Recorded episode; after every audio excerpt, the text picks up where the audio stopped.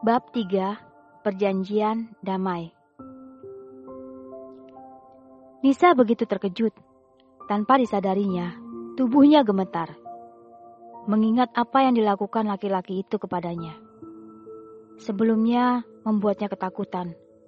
Dan sekarang, dia diharuskan untuk bertemu dengan laki-laki itu lagi. Uh, ada perlu apa ya, Pak? Hal itu bisa langsung Anda tanyakan kepada beliau. Kalau saya menolak untuk bertemu, Nisa memberanikan diri untuk menyanggah. Maka kami tidak punya pilihan selain memaksa Anda untuk ikut.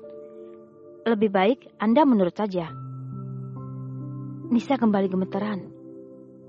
Dengan takut-takut, dia mengganti bajunya dan mengikuti kepala asisten direktur itu. Nisa melihat sebuah mobil mewah terparkir di depan gangnya. Kepala asisten membukakan pintu untuknya, mempersilahkannya untuk masuk ke dalam mobil. Dengan ragu-ragu, Nisa memasuki mobil itu. Di dalam mobil, dia melihat seorang laki-laki yang ditakutinya. Ya, dia adalah direktur yang telah memperkosanya. Berada di sana. Tubuh Nisa kembali bergetar. Dia begitu takut dengan laki-laki itu.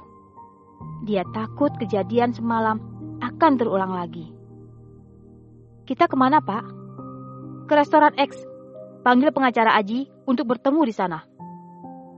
Baik, Pak. Dan mobil pun melaju.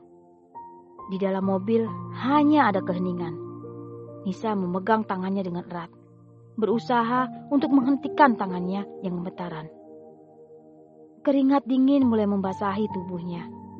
Padahal suhu di dalam mobil sangat dingin. Dia menunduk, tidak berani memandang laki-laki di sebelahnya. Hampir setengah jam mobil itu melaju sebelum akhirnya berhenti di sebuah restoran mewah. Asisten direktur itu membukakan pintu untuk mereka kemudian mengarahkan Nisa untuk mengikutinya. Dengan pasrah, Nisa mengikuti dua laki-laki di depannya. Restoran itu merupakan restoran Jepang yang mana setiap pengunjung dibebaskan untuk memilih ruangan privat yang akan digunakan untuk penyajian makanan mereka. Setelah melewati lorong-lorong yang terasa panjang, akhirnya tibalah mereka di ruangan yang dipilih. Ketika mereka tiba, terdapat seorang laki yang sudah menunggu mereka di sana dengan berkas di tangannya. Selamat siang, Pak. Ya, siang. Sudah disiapkan berkas yang aku minta? Sudah, Pak. Baguslah, bisa kita mulai? Nona Tanisha, silakan duduk di sini. Asisten direktur mempersilahkan Nisa untuk duduk di seberang, tepat duduk Jiko.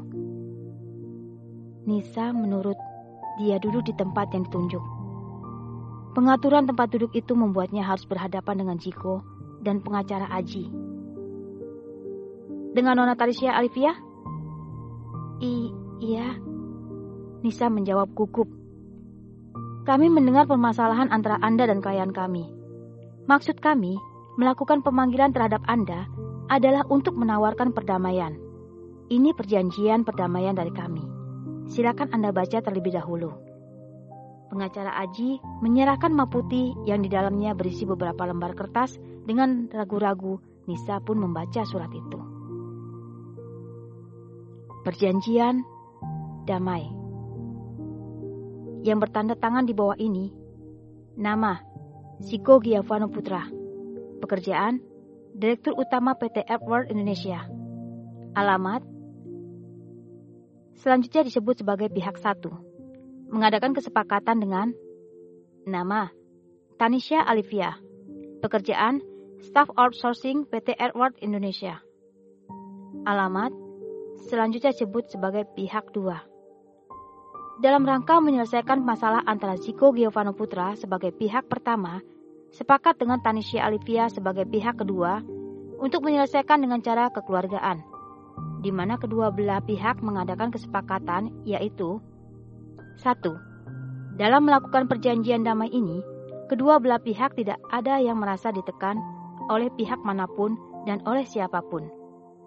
Dua, pihak satu bersedia membayar ganti rugi sejumlah uang sebesar 200 juta rupiah kepada pihak dua.